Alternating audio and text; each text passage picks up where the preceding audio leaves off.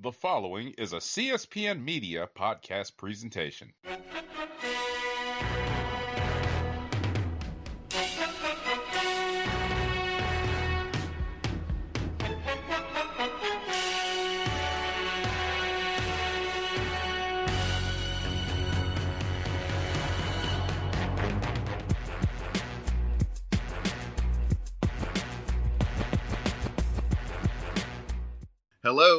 Welcome to Know the Score.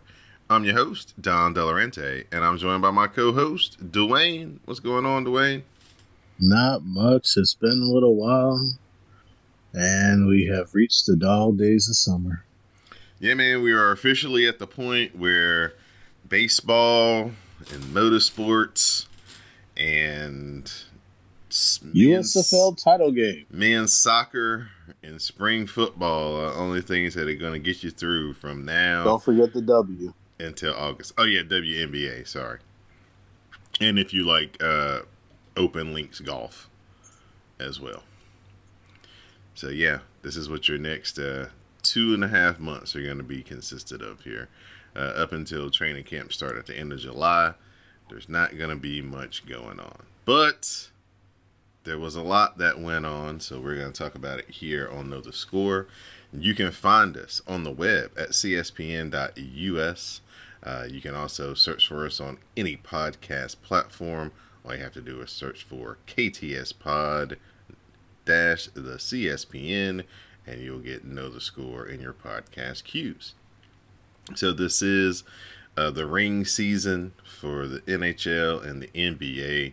And we'll start with the most recent championship victory, and that was the Colorado Avalanche defeating the Tampa Bay Lightning four games to two to capture their first Stanley Cup in over 20 years. Um, 2001. uh, what, how do you say this dude's name? Cale. Cale Makar. Cale Makar is named the playoff MVP. Uh, he is the Conn Smythe Award winner as the best player throughout all of the Stanley Cup playoff, NHL, and Stanley Cup playoffs. So uh, Tampa Bay, oh, excuse me, uh, Colorado was the best team uh, all year. They won the President's Trophy. They had the home ice advantage throughout the playoffs. And uh, they lived up to the old adage of to be the man, you got to beat the man. And they defeated the two time defending Stanley Cup champions. Yes, uh, and not only before we get to the Avs as a collective, let me just go down Cale Makar's accolades. Mind you, fourth overall pick in the 2017 NHL draft. And yeah, so he was a fourth overall pick in the 2017 NHL draft. Uh, played two years at UMass. Um, made his debut in 2019. Won the Calder Trophy in 2020 Rookie of the Year. Made the NHL All Rookie team. Already a two-time All Star. Um, and then he's won the Norris Trophy as the best defenseman this year. Um, well, he made yeah he made the All Star game this year. Won the Norris Trophy Best Defenseman. Won the Conn Smythe as the MVP and as a Stanley Cup champion. All of this done, and he is only drum roll please 23 years old. That's pretty impressive, man. Very so. Uh, one of the steals. Uh, I mean, top five pick. Colorado definitely got their guy uh, in this draft, and he has been impressive ever since. Um, but this Avalanche team was really built from the ground up. Um, there were definitely a lot of lean years that this team went through. And this was the this was the end result. I mean, just five years ago, Colorado was having a top five pick. They were a lottery team. in the NHL, and now here they are, Stanley Cup champions. Um, Jared Bednar's done a great job um, taking over. He took over for Patrick Roy, who was a Colorado Avalanche legend in his own right. Um, and Jared Bednar, who took over uh, from from the NH- AHL to the uh, head coaching box. Um, and if we look at just look at the last few seasons for the Avs, they were they won the Central Division. They won. They had the best record in the West. They were second in, in 2021. COVID shut down. They were they were um, they made the playoffs the last five years. Uh, couldn't get past the second round, but everything just came together uh, this time around. Um, and you just gotta give it up. You had uh, uh, Landeskog, the captain, Gabriel Landeskog, Nathan MacKinnon, um, Kadri. You had uh, Darcy Kuemper between the net, who outplayed um, Andre Vasilevskiy um, in most of these games. The game two thrashing, I thought it was going to be a sweep after Colorado went up seven nothing uh, in the second period and ended up winning. And when the crowd just literally broke out in the Blink 182, all the small things chorus, uh, which solidifies the fact that NHL crowds are much liver than NBA crowds. I'll die on that hill. I don't care what anybody says. Um, but give Tampa Bay credit, even after getting shelled uh, seven nothing, they ended up they bounced back, won game three, they lost game four, had to go to Colorado in an elimination game. Uh, took game five, but they just could not get that they were up one nothing game six. Colorado took two. Uh, they took two goals, got ahead two one. Tampa Bay could not find that equalizer. That would have ended up forcing overtime, possibly getting a game seven in Denver. But for the first time in for the first time since uh, 2019, uh, the Stanley Cup's going to have a new home, and that new home is in Denver. Yeah, he um the the the Avalanche are definitely um, a team who had a five year plan. Like you said, they went from you know not even on the radar as far as playoff team and competing and being you know one of the teams in the mix to the last two years, especially um, you know being right there in the forefront um, this year they took that next step and it produced them a Stanley Cup. So you have to, you know, tip your cap off to them, uh, their coaching staff, their front office, their play, their player development as well.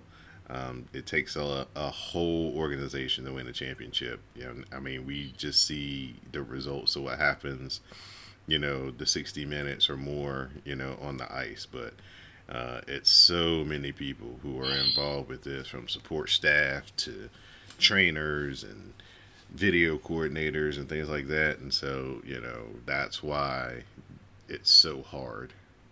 And that's yeah. why those guys celebrate and take the pride in winning the championship in all sports the way that they do, just because, you know, it's so many things have to go right, so much luck.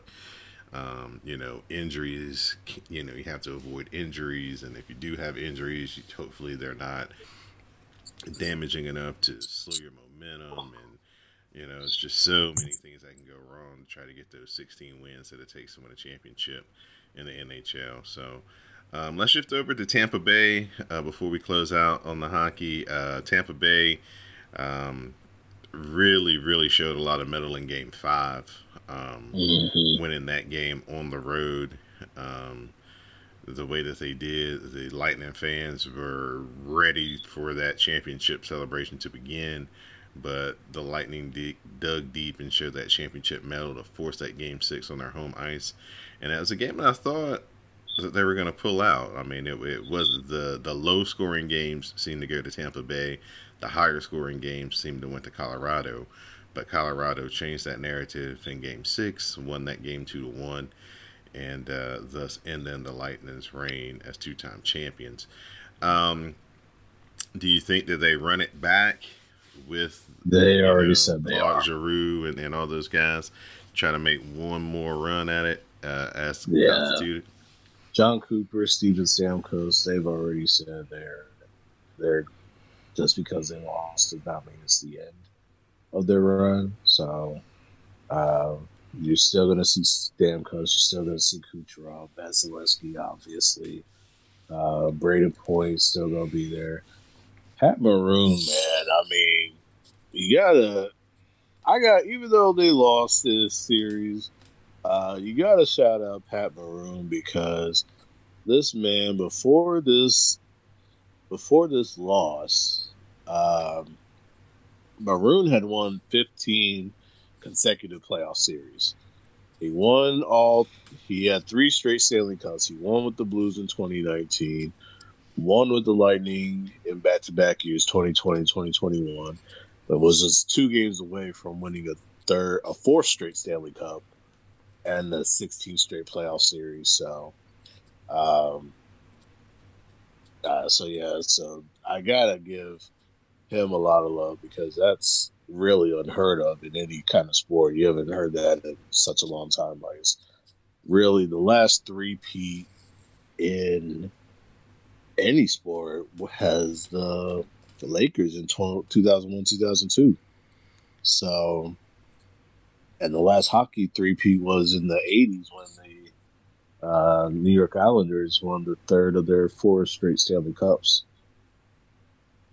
And so, but Tampa Bay, they already said they're going to run it back. I know they're going to probably have different pieces added on there. Um, the petty Sharks fan in me is happy Corey Perry didn't win a Stanley Cup. Um, but uh, one veteran that has won that did end up winning Stanley Cup, uh, Jack Johnson, um, at the age of 35 now, um, does get a Stanley Cup with the Avs. Uh, he was the third overall pick in the 05 draft from the Hurricanes before getting traded to the Kings. And then um, had a little, had some rough issues, um, but he found his way back on the roster, gets the Stanley Cup with the Avalanche, and um, and yeah, so it's going to be a very interesting um, NHL off season. Um, I know. I think free agency for the NHL uh, will be starting very. I think it starts uh, within the next week or so. Um, everything did get delayed with the NHL. Had their little COVID COVID breaks, so um, I think free agency will begin on July eighth instead of July first. Mm-hmm. Mm-hmm. But um, side note on the NHL before we close it out, um, they will have the draft on. The draft will begin on July July seventh, and it'll be the uh, it'll be on ESPN, and um, that will be the Montreal Canadiens have the number one overall pick after winning the NHL draft lottery. All right, so we'll see uh, what new faces are going to be coming in and, and who's going to make the biggest impact on the NHL. Speaking of drafts, the NBA had their draft uh, last week. Uh, seems like it was so long ago. Uh, Paolo Banchero, number one pick. Um, there's a lot Still of don't know how that happened. there's a lot of misinformation out there the day before, leading a day or two leading up to the draft, uh, saying that um, oh uh, Jabari, what's my man's name? Jabari Smith. Jabari Jabari Smith from uh, Auburn, Auburn. was going to be the number one pick. It kind of seemed like that was you know kind of set in stone. uh, up until the pick came in, and it was Paolo Banchero. Um, I don't understand how Jabari Smith kind of jumped him when all year it was pretty much a given that Paolo was going to go number one, and then especially once he, uh, you know, took Duke on that run to the Final Four. Um, I didn't think that you know it was going to be any doubt, but then it was very surprising. But you know, it just might have been that you know throw him off the. Scene. He had that potential, though. I think the the NBA impact that Jabari Smith can bring in terms of having the uh, what's the word I'm looking for? Having the the long range shooting and the long range shooting, the defense. Um, and he, Jabari Smith, I mean, you really can't say because Jabari Smith only had two scheduled interviews because he was given that information that he wouldn't go past number two. He never interviewed with Houston. So he never interviewed with anybody below number two. He figured he was told constantly. And I, and I, you know, you get, you're only getting told where you're getting projected, and I guess whoever gave him that intel might have been bad intel, but I don't know if it was his agent. I don't know if it was the sources his agent had, whatever the scouts were telling them. But you know, when you're being told for weeks that you're not going past number two, you you really start to believe that. But I was as surprised as anybody uh, with Banchero going uh, number one. I I mean I do see the NBA. I do see flashes of the NBA already, but I don't see him being a changer like Shaq was, like Penny was, like Dwight Howard was, and those were the three top overall picks by the Magic well, actually, the Magic's pick was Chris Webber, but that got traded to Golden State. But um, Penny was technically number three, but I just don't see that same. I don't see the same impact. Maybe I'll be wrong in a few years. I can eat my words. I can own up to it, but I don't see it right now. I just don't see him having that same impact um, as those three past number one picks were. Uh, Chet Holmgren squeezed in at number two. Uh, um, uh, I don't know if you can I mean he could squeeze in anywhere. He, his size. and then uh, we had Jabari going at number three. A lot of people were very pleased with what Houston did in this particular draft. A lot of people were excited about Jabari Smith falling to them. Um, and their uh, their other first round pick as well. Um, so a lot of people are very high on what Houston did in this year's draft. Definitely, and yeah, Jabari Smith fell to number three right into Houston's lap. I think that's going to be. I think that's going to be. That's going to bite both um, Orlando and Oklahoma City in the future. I I can see that happening.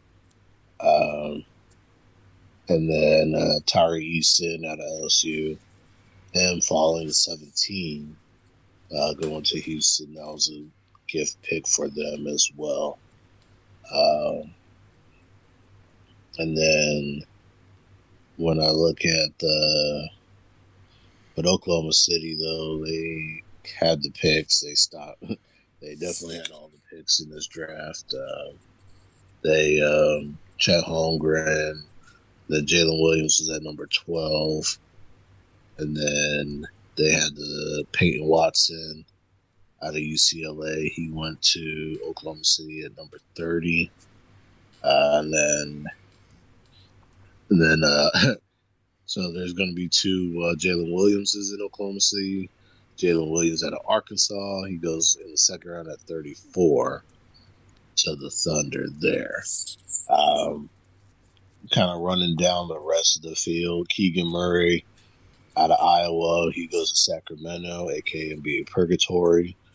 Uh, Jaden Ivey, who did not want to go to Sacramento, got his wish. He's going to Detroit. Ironically, his mom, Niele Ivey, was a member of the Detroit Shock, um, who are now the Dallas Wings, by the way. But uh, Jaden Ivey's going to go number. He went number five to Detroit. Uh, Bennedict Mathurin uh, out of Canada, he went number six to Indiana. He's already made headlines. He went to Arizona, but he's already made headlines, uh, basically saying LeBron James needs to ask about him. So I can't wait to see that matchup. Um, definitely have that circled on the calendar. Um, Shaedon Sharpe out of Kentucky, number seven to Portland. Dyson Daniels out of Australia. He played for the G League Ignite team, going to the Pelicans at number eight. That was from the Los Angeles Lakers. Uh, Jeremy Sochan out of Poland went to Baylor. He is uh, he went to San Antonio number nine. Wisconsin's Johnny Davis ten to Washington. Um, Ousmane Dieng drafted by the Knicks, traded to the Oklahoma City Thunder. Uh, he's uh, French, played in New Zealand. He went to number 11. And then as Jalen Williams, like I said, out of Santa Clara, 12 to Oklahoma City. Uh, Jalen Duren went 13. Uh, he was originally picked by the Hornets, traded to the Knicks, and then the Knicks flipped that to Detroit. So he's going to Detroit. Um, Ochai Agbaji, uh, nation's most outstanding player in the tournament. Going to Cleveland at number 14. Mark Williams out of Duke to the Charlotte Hornets at number 15. Other notables Christian Braun, which actually surprised me. I thought he was going to go in the second round, but he went in the first round to Denver at 21. And that guarantees him a contract. Um, Wendell Moore out of Duke, he went to Dallas at 21. And this isn't a typo. Nikola Jovic, not Jokic, but Jovic, uh, he is going to Miami at 27. And Ty Ty Washington out of um, Kentucky, he's going to Memphis at 29. Uh, the Warriors selected Patrick Baldwin out of Milwaukee. Uh, basically, uh, Baldwin went to the draft after his dad uh, got fired from Milwaukee, so it worked out for him. He's going number 28. Trying to see if there's any notable uh, notable second round picks here. Uh, Bryce McGowens out of Nebraska, 40 to Minnesota. Um, Michigan State, Max Christie, he went to the Lakers at 35. I think Skip Bayless had a field day with that one, basically saying he's going to fit in with uh, Russell Westbrook. Uh, Russell didn't like that too much. Said, you can say it to my face. Uh, we know Skip would actually do that. Any man that calls uh, Chris Bosh Bosh Spice to his face or TOT Obliterator, I think he'll say that to Russ easily. Um, Trevor Keels going to the Knicks. Um, let me see who else. Uh, Isaiah Mobley. How about this? Isaiah Mobley out of USC, drafted at 49, going to Cleveland, and he's going to join with his brother Evan, who was the third overall pick uh, last year. Uh, so Evan Mobley and Isaiah Mobley together again in Cleveland. And then uh, Boston Celtics picked J.D. Davidson. Uh, their, that was their only pick of the draft at 53, and um, there are only 58 picks this year. Um, Milwaukee and Miami lost second round picks due to tampering violations. So that is really that's the end of the draft. Brady Manek, uh, shout out to him, got a trial contract with the Hornets, so he'll be on the summer league team as well. Um, you know, one of these drafts where uh, you know a lot of these players are one or two year in college players. A lot of players from the G League uh, coming in, but not as many foreign players as we have seen in years past. Um, Yeah. maybe there seems to be a shift in um, the front offices of the NBA where they're looking for, you know, maybe more guys who have more G League experience instead of the the guys from overseas. We, you know, usually there's at least one overseas player in the top 10 and that did not happen this year. So I was I was very Yeah. surprised to see that. Um, yes. Um, just uh, overall, um, out of the top five picks, who do you feel is going to have the you know all star possible championship career? Uh, let's see. I would say. I would say out of the top five, I think Jaden Ivey's going to surprise a lot of people. Uh, because, and I'm gonna. Here's how I rank him. I'm gonna rank.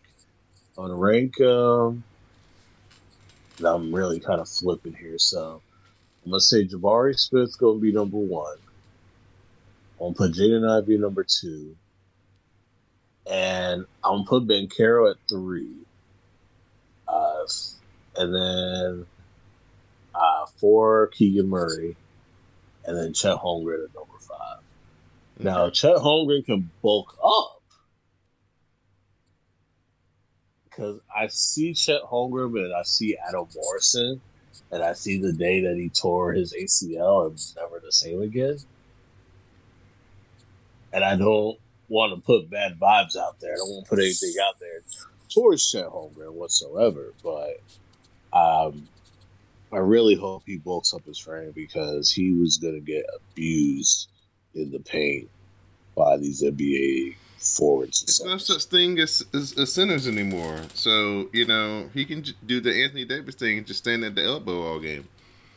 He can. I mean, he can get muscled up though. Like, I mean, if he's trying to get rebounds, he's gonna. You still got to get in the paint for rebounds.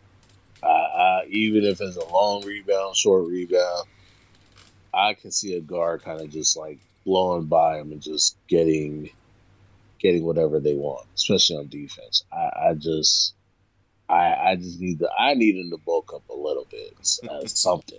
Give me, get to at least two twenty. I mean, you could be wiry and strong and whatnot. See Brandon Ingram, for example. Brandon Ingram's skinny, but that man is deceptively strong for his frame, he's shown that in since being in New Orleans. Oh yeah, and I, I say Niele Ivey just playing for Detroit. I, how could I forget she's the head coach at Notre Dame Yeah. as well? as well. Yeah. So Doesn't she coach in the WNBA now? No. Um, no, she's still she she was I know she played in the WNBA, but yeah, she's been in Notre she went back to Notre Dame as an assistant and when Muffet McGraw retired, she took over Okay, awesome. awesome. Well, before the draft, we had the Warriors winning their fourth NBA championship, uh, fourth title in eight years. Steph Curry, your Finals MVP, uh, basically from he uh, put the team on on his back in Game Five. Mm, yeah, we know. Um, well, game four, excuse me. The second game in Boston, he put his team on his back with with his best game in the finals. Uh, what was that stat line? Like forty two. Yeah, forty something. I, I yeah, I'm forty to- Like eight it. rebounds, eight assists, or something just ridiculous. Basically, lifted the team up on his back and carried them across the finish line. Boston got to kick themselves for not winning Game Five, where Steph Curry was just he was just off from three point line. Uh, the only silver lining in that game was Andrew Wiggins' performance. Yeah, I was about to say Andrew Wiggins uh, single handedly carried the Warriors in that game, and then Game Six, uh, Steph and the boys, uh, you know, put that one away. Uh, Boston started out fast. What was it, fourteen to fourteen to two at one point. Yeah. And then the uh, Warriors went on like a twenty-one to nothing run, and after that, it was, as Vince Carter said, over. Uh, So, sir, you don't really have anything to be ashamed about because at the All Star break, people were talking about disbanding your team, breaking up your two young superstars, questioning if Brad Stevens needs to come down out of the uh, front office to come back to coach the team because Ime Udoka was still trying to find his way, trying to find his groove, his voice. The team was struggling. Marcus Smart cussing people out, throwing tantrums in the locker room. Uh, there was a lot of chaos at one point for Boston, but uh, everything gets forgotten and smoothed over when you make it to the finals. right. Yeah. I. I'm. I really wanted to break that 17-17 tie with the Lakers so badly. Well, you're closer to winning the championship than they are currently. We'll see how things may transpire and change over the next week or two. Right. The silver lining, I mean, we can run the tape back to our basketball preview. And I explicitly did say on the show that if Klay Thompson is healthy, don't be surprised if we see a Golden State run. I said it on this show, Yeah, and it did come true. yeah, That- true. That is one of the two things I can hang my hat on. I did correctly predict this. Not saying I can't do it next year. I hope I can, but I highly doubt it. Um, but I take solace in that, and I take solace in the fact that Andrew Wiggins is NBA champion. Um, he wasn't the focal point like he was in Minnesota for a year. I think the trade, you know, I think KAT wanting to get D'Angelo Russell to Minnesota was the best thing that happened for Andrew Wiggins. Um, he got to be around a championship caliber team with that championship DNA. He, he got accustomed to it, and he's a champion himself. So, um, great year for him. He became an all star. I mean, he can give assist to the K pop crew, but he did get the All Star nod, and you know, if I would say I would probably be, had it not been the Celtics in the NBA Finals, I probably would have been going for the Warriors because of Wiggins, but it still stings at the end of the day. I mean, I was really hoping it could have been a repeat of 2008. Kansas winning the NBA, NCAA titles, Boston wins the NBA title it would have been a nice repeat of that, but you know, just fell a little bit short. I think that Boston is in a good position. Um, the, the talk after the finals is that they they're they um, their lack of a true point guard because the turnovers uh, Oh, were, were a major major major That part of why they lost the series. lost. Right. So people are now trying to, you know, put the spotlight on um, on our man Marcus Smart, and basically saying, hey, there needs to be an upgrade at the point guard position uh, in order for Boston to move forward and maybe, you know, win the championship next year. Uh, your thoughts, sir? Do you think that you can get by with Marcus Smart, or do you think that you guys do need to maybe go out and try to get more of a pure point guard? I think we still need to get a more. I think we need to get a pure point guard. Um, we need we need playmaking.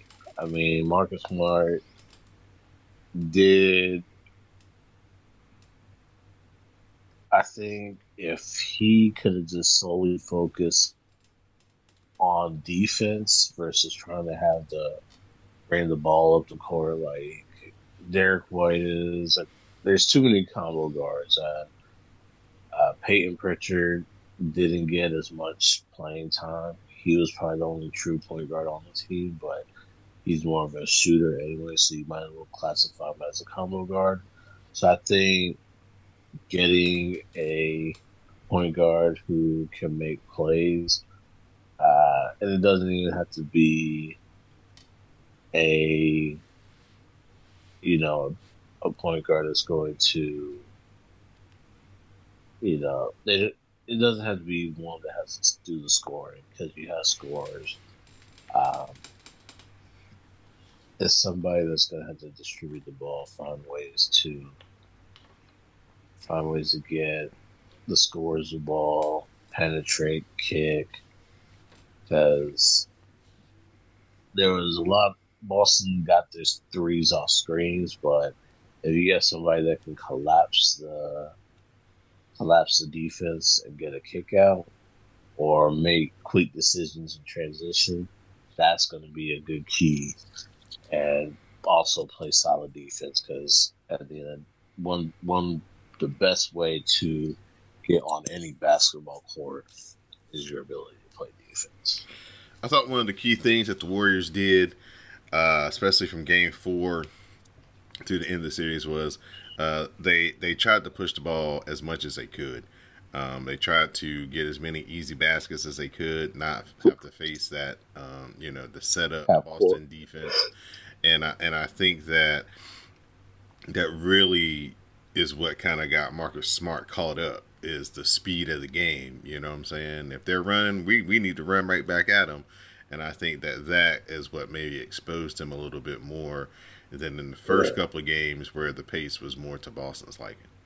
Right. Then I also think too with uh, with the uh, yeah with the conditioning and you know Jayson Tatum. Uh, you know, a lot of people will say he disappeared. I mean, you had first off, you gotta give Andrew Wiggins a lot of credit. He played hell of a great defense on him for one, and then they're also focusing on double teams on him as well.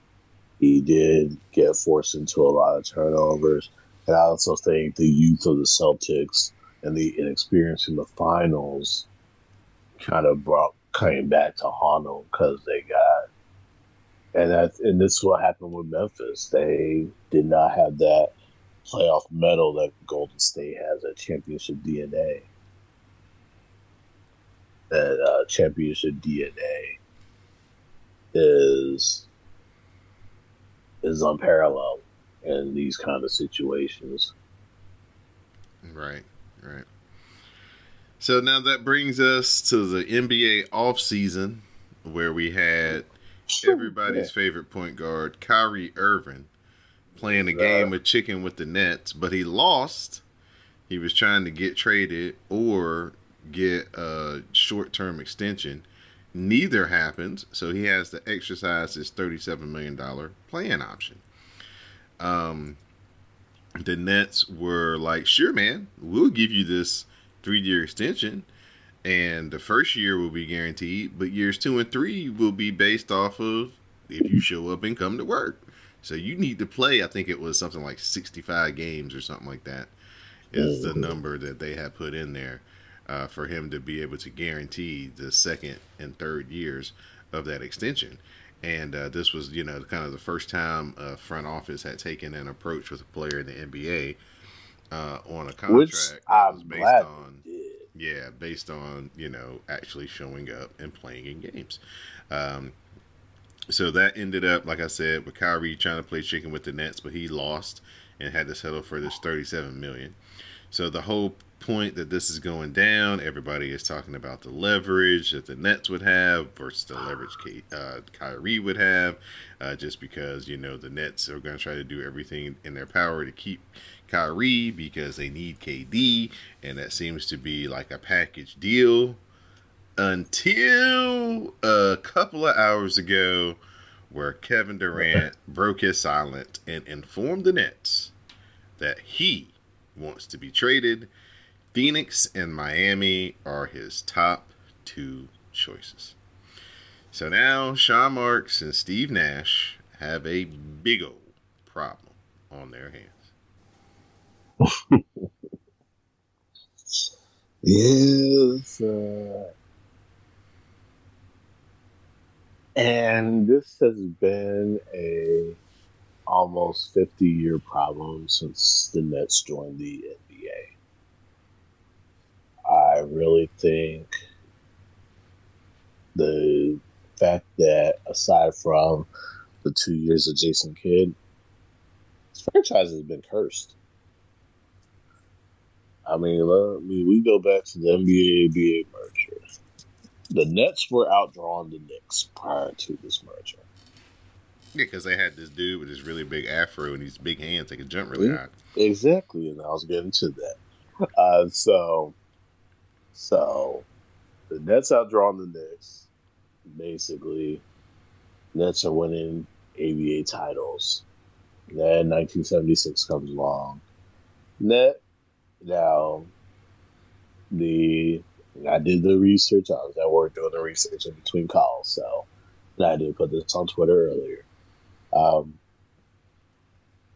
entry fee for those four teams: Nets, Nuggets, Pacers, and Spurs was four point eight million, which is now twenty four million in twenty twenty two dollars.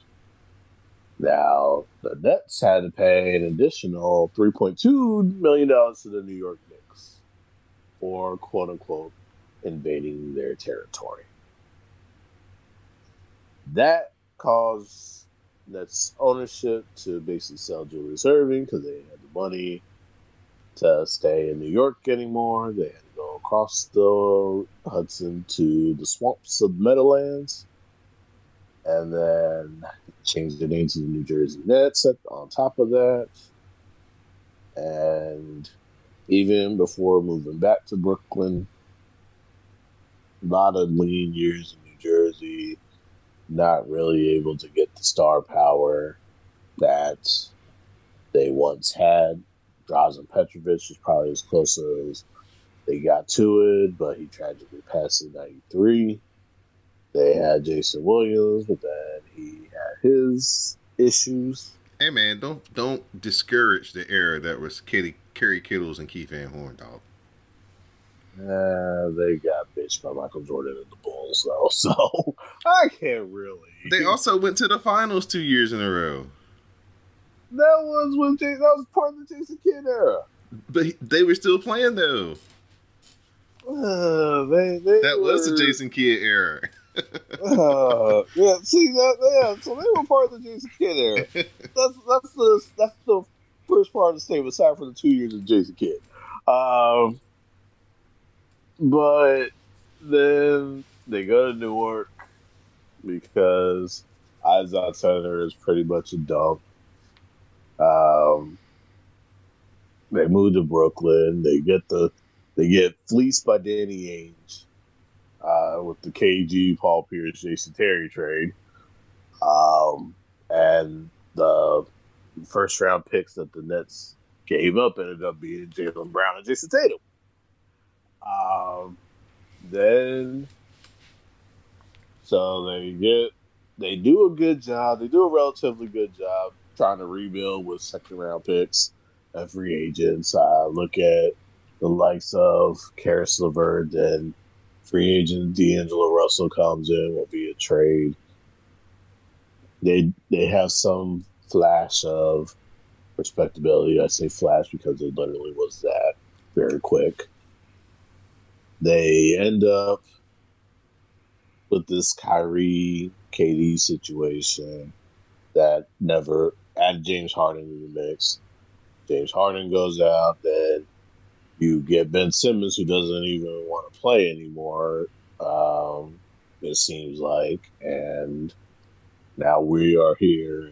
Kevin Durant is trying to find yet another trio to team up with. So, um, does this look bad on KD in terms of like all time? Kinda, because the Warriors proved that they didn't need KD needed them more than they, needed KD. Steph Curry has elevated himself in the top ten, at least in my eyes. I wouldn't be able. I would have to put Kevin Durant at the best top fifteen. But that's just me. That's just me. What's very difficult if you're the Nets and if you're Steve Nash, especially, is like, here's your first ever chance to be a head coach, right? You come into this situation where everybody is like, I don't know what the hell the Nets are even doing firing the coach that they had to hire you because the coach that they had for the talent that they had was doing pretty damn good. Kenny Atkinson. Right. So basically, they just exchanged spots because Kenny Atkinson went back to Golden State, went to Golden State. Steve Nash came from Golden State as their like you know shooting coordinator or whatever, and came mm-hmm. over to the Nets. Okay, you're here. Cool. First time coach. Of course, you're gonna need you know some veteran assistance. And so now, not only do you have the pressure of the first time coach, but then you get dropped in your lap, KD and Kyrie, as a duo saying, "Hey, we're coming to Brooklyn as a, t- as a tandem deal. We're coming to win championships. We're coming to steal the spotlight from the Knicks. We're coming to take over New York."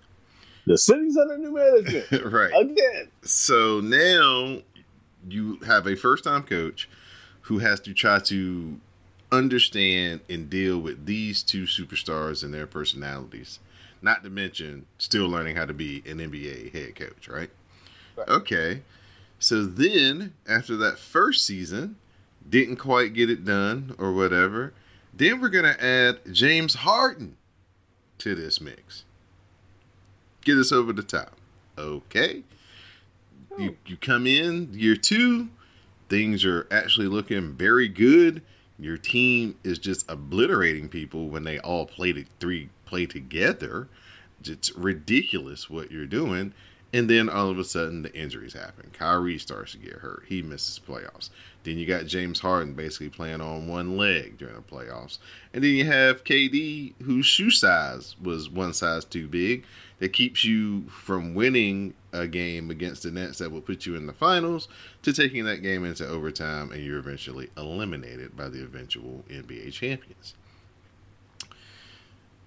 So, you know, Steve Nash got to be feeling good about it, saying, okay, you know I'm saying? We basically were an injured team going up against, you know, Giannis and his full squad, and we took you down to the wire. So if we can get everybody back healthy on, a, you know, this year coming up, we should be okay in the mix. I'm my third year here. I'm feeling more comfortable. I think I understand these guys and, and what I need to do to get the most out of them. Then the pandemic happens, and then the keyest of all your cogs, besides KD, Kyrie, decides against the vaccination, and then we all understand how this past season played out. Then, uh, because he just lives on a different planet than everybody else, Kyrie is like, I, I ain't gonna play but 25 games during the regular season and I'm gonna come in and we're gonna get bounced in the playoffs.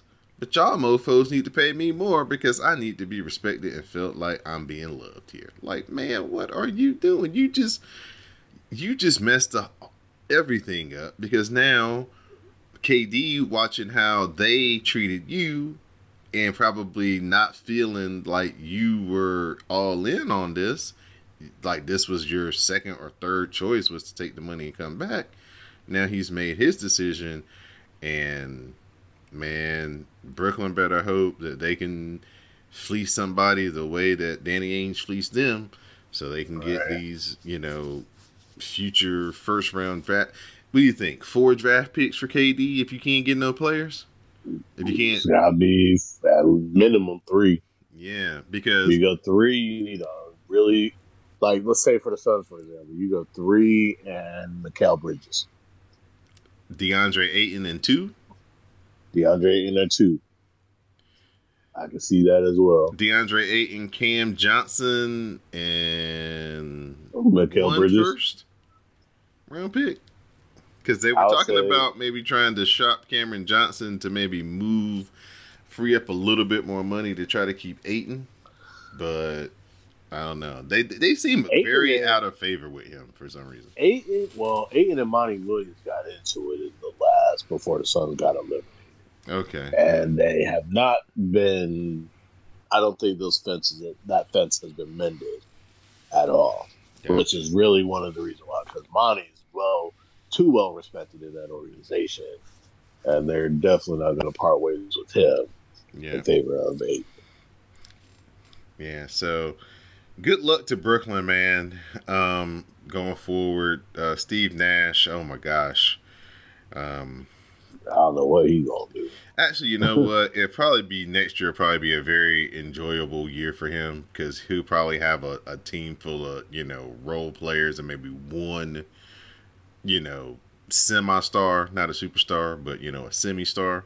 And, and he'll probably have more fun coaching a, a team like that that he can, you know, influence and, you know, try to, you know, show Try off his his X's and O's that he's acquired over the past three years. Right. And you know, maybe that'll be a, a better situation as far as just his peace and and and and and just sanity as a Right. coach. Um, because yeah, man, Brooklyn they they really hurt themselves by trading for Harden, just like all these teams. Whenever you trade for James Harden in the middle of a season like that, you do more damage than actually uh, you know affecting your team positively because you give up all your depth and a lot of these and that's Yeah. what that's what Philadelphia ran into. It's like And- yeah, Harden's good and all to have on the team, but if he's not going to score 20 to 27 a game, then we just gave up three guys that could have took up that slack. Right, and I already, I already saw. Um, what did I see? I saw somebody basically saying, "Oh wait, yeah, let's uh, do, let's give up." Uh, that's what it was. Daryl Morey is trying to get in on James Harden's sweepstakes. Didn't you just give this man up, or wait, didn't you just give up? Who did they give up? Ben Simmons. Yeah, you gave up Ben Simmons, and then you gave up Ben Simmons, and now you're trying to bring KD to the Sixers, and you already you give up Ben Simmons, which caused the emergence of Tyrese Maxey, and now you would be willing to give Tyrese Maxey up uh, to you'd be willing to give Tyrese Maxey up to Brooklyn. Hey man, when a player of KD's ability becomes available, people do some weird things. They they all this team building and chemistry and, and you know taking it step by step. They throw all that out the window because they see that lottery ticket over there and they are just trying to grab onto it and see if he can take them to the promised land. Um, Right. But it's going to be a very, I mean, it's already been a very interesting summer for KD ever since that final buzzer sounded and Steph won that championship. Um, but if he That goes to bad. Phoenix That- That man's been going off on and- everybody. and they flame out and don't make it to the championship or or you know don't make it to the finals at the very least, oh man, Kevin Durant is going to have a hard time rewriting his eventual narrative. He's gonna have a hard time. You already know that man's sensitive as it is, so right, right. it's going to eat him alive. Okay, so real quick, looking, you know, players withstanding, coming back and forth or whatever. Best fit, Phoenix or Miami for Kevin Durant. Ooh. So, if you go to Miami, he'll be more of a scorer, hmm and that will be a very interesting pairing with Jimmy Butler. Um, however, if you go, if you go to Phoenix, you definitely will have to go. You would definitely have to um, between him and Devin Booker. I mean, and Book has already shown he can sacrifice scoring for the sake of winning. Can uh, KD do the same thing? Right.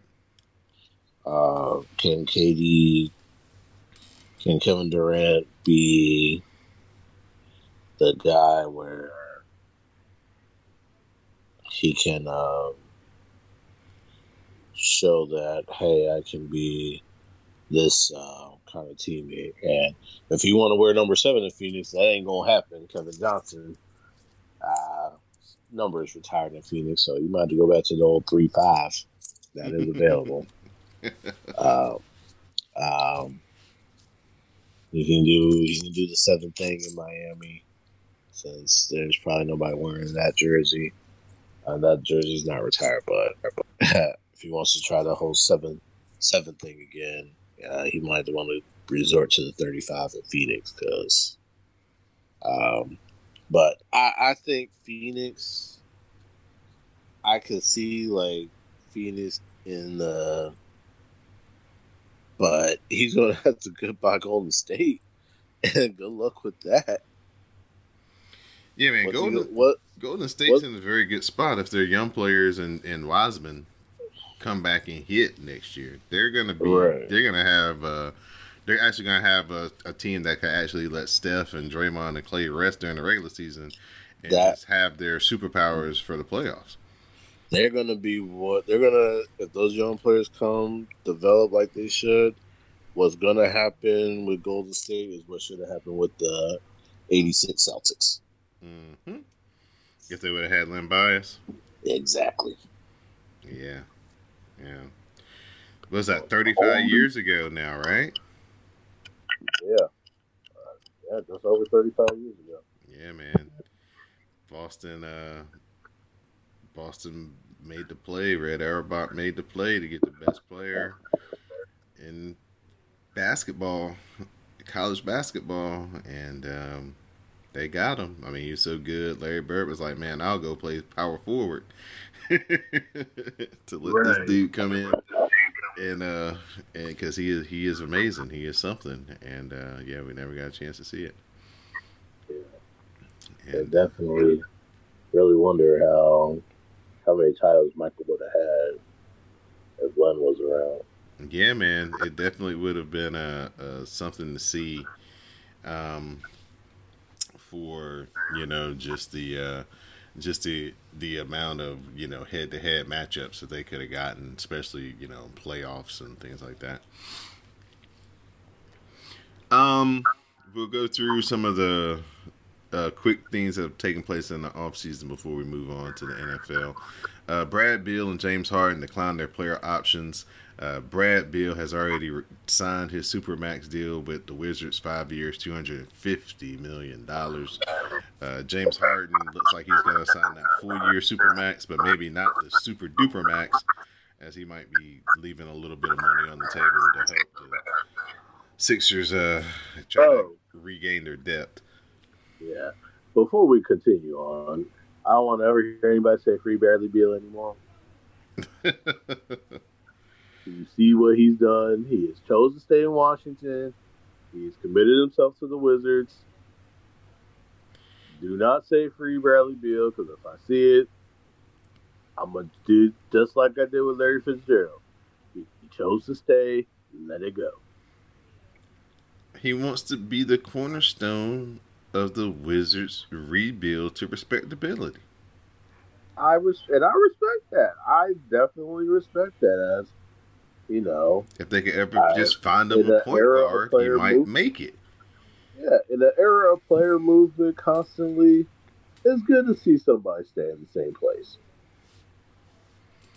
It, it, it's you know, it's something that you and I, it's something you and I grew up on. Seeing players stay in one spot.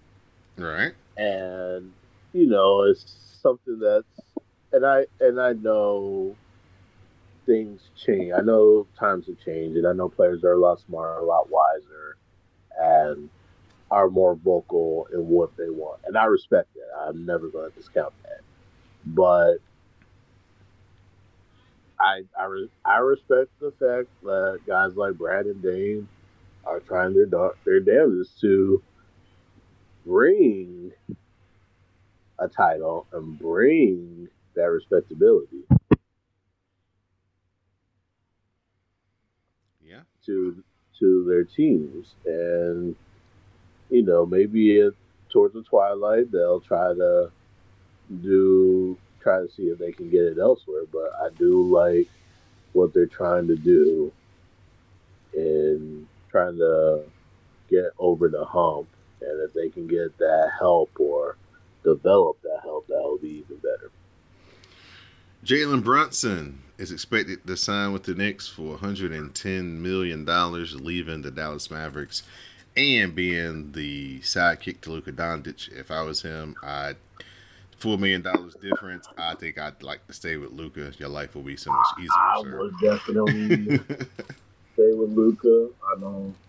I mean, going to New York, and we see what going to the next does to people. Yeah, the Hawks they trade uh, for Dejounte Murray uh, of the Spurs, so they get uh, Trae Young, some backcourt help, and somebody to play defense uh, in their backcourt. So Atlanta seems to be. Uh, there's also been talk about John Collins uh, being available this summer, so it looks like Atlanta's looking to try to change the makeup of their squad. The Hornets they went back to the future as they rehired Steve Clifford to be their coach. Uh, Steve Clifford uh, was the last coach to get the Hornets into the playoffs. Um, he got let go In and 2018, uh, went to the Magic, got the Magic into the playoffs, and then was let go. And now he is back as the Hornets coach. So uh, Kenny Atkinson agreed to the deal. Then uh, uh, Mike Brown took the Sacramento job, and it looked like the Warriors made a push to keep Atkinson uh, in the fray. So uh, more than likely, uh, what they're paying him as an assistant coach is equal to or more than what Michael was trying to pay him as a head coach. And so now the Hornets had to double back. Kerr delivers another blow to MJ. Yeah, so now uh, the Hornets had to go back and uh, get Steve Clifford off of the trash heap. And in more Charlotte Hornets news, a budding superstar, pending free agent Miles Bridges arrested in L.A. on felony domestic uh, abuse or, or domestic violence charges. So uh, now he's got, uh, you know, one more thing uh, in this off season that he's got to deal with. Um, he already had the Instagram uh, post where he had the lean and the and the joint in the joint in the in the picture and stuff. He had the answer for that. Now he's out here uh, committing felonies uh, and violence against women. So, um, not a good time to be uh, a free agent and trying to, uh, you know, You trying to get a contract? yeah, establish yeah. yourself as one of the pillars of the franchise when you're out here, you know, being lawless and reckless. So uh, it's been a very turbulent offseason for the Charlotte Hornets, to say the least. And, uh, and and we'll see what comes of uh, the Miles Bridges case and uh, what they do going forward this season.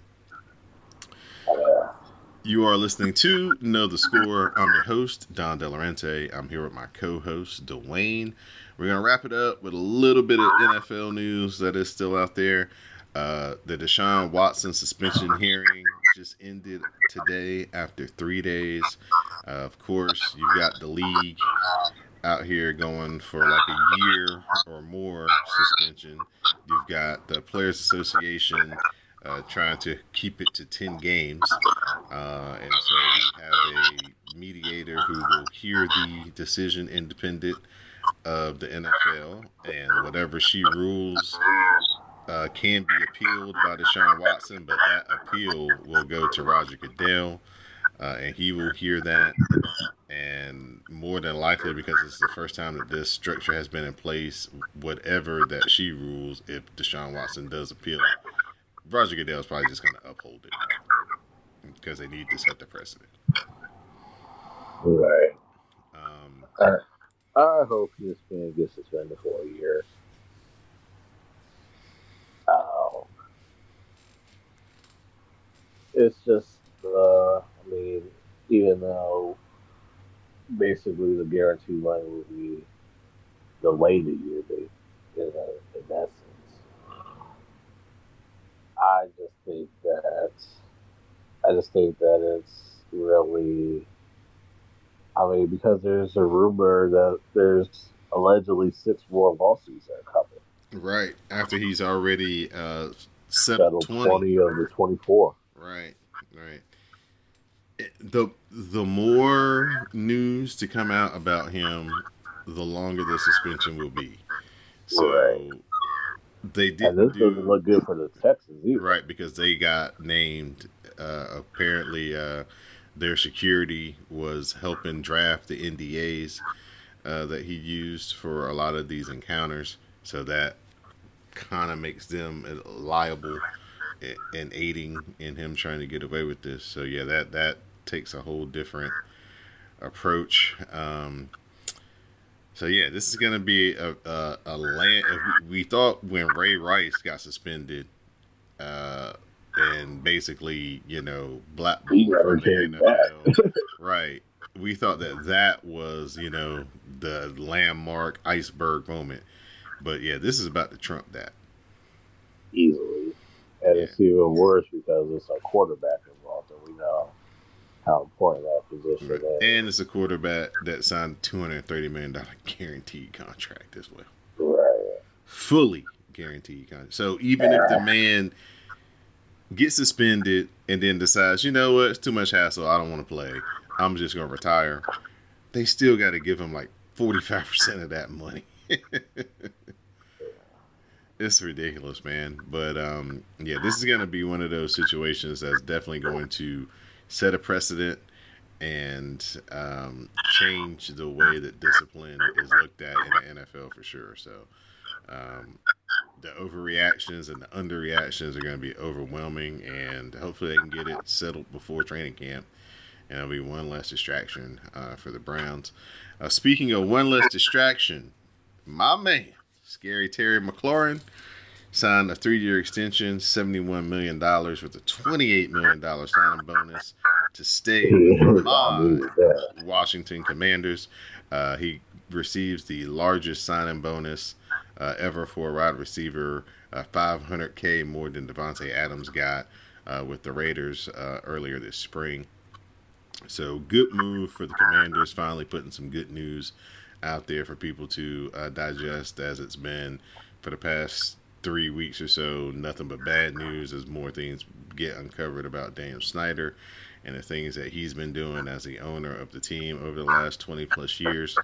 Um, Roger Goodell got uh, subpoenaed by Congress to come testify and basically said that he does not have the power to remove Daniel Snyder from ownership. All he can do is call for a vote of the owners, and that boys club is not gonna throw out one of their own uh, because they already did it once with Jerry Richardson, and they had to be, you know, coerced and tugged and pulled to do that. So, Yeah. Especially because Jerry Richardson.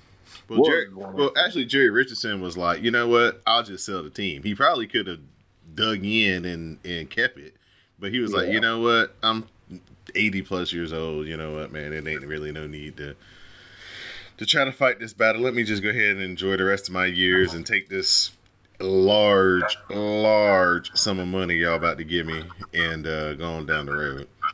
All right. Yeah, so. But yeah, good for Terry McLaurin, good for Washington. Um, Yep. as a as a team, as a franchise, um, most promising young player we've had uh, in quite some time, especially offensively. Um, hopefully, he- can continue to stay healthy and be able to develop a good relationship with Carson Wentz, and um, you know, have his first double-digit touchdown season. And uh, you know, continue his you know close to 100 catches over a thousand yards uh, baseline that he set so far in his career. So very happy for Terry, and uh, looking forward to seeing him uh, make a lot of plays for the Commanders uh, this fall and winter. So Dwayne, at this time, sir, I'm going to turn it over to you for your final thought and your shout outs. Well, it's July and the Mets are still haven't disappointed me fully yet, so I'm happy in the baseball world. Um, but my final thought is spring football, my favorite time of year, or new favorite time of year. Um, so USFL playoffs was this weekend. Um, we had the North Division Championship between the uh, Philadelphia Stars and the New Jersey Generals. This was the game that was on Fox, and it was the uh, Generals who got, I mean, not the Generals, but the Stars, upsetting the Generals, basically, what happened in this game. Um, the Stars got out to a quick lead with uh, forcing New Jersey into turnovers. Um, and New Jersey tried to stage a comeback, but the Stars defense pretty much held strong. Uh, and keep in mind, this was a six and four Philly team taking on the nine and one New Jersey team. New Jersey was heavily favored to win this game, but it was the Philadelphia Stars uh, winning the game, and they clinched the first spot in the USFL Bowl.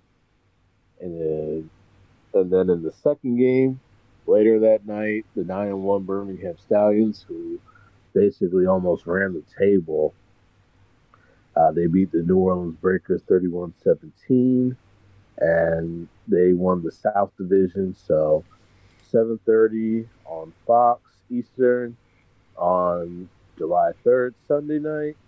It'll be uh, Birmingham and Philadelphia. Birmingham is a four and a half favorite. Over under is 44 and a half. Um, and one thing I just I just enjoy um, I enjoy watching spring games like this because even though it's not the best competition, not the best players, there's guys that love the game.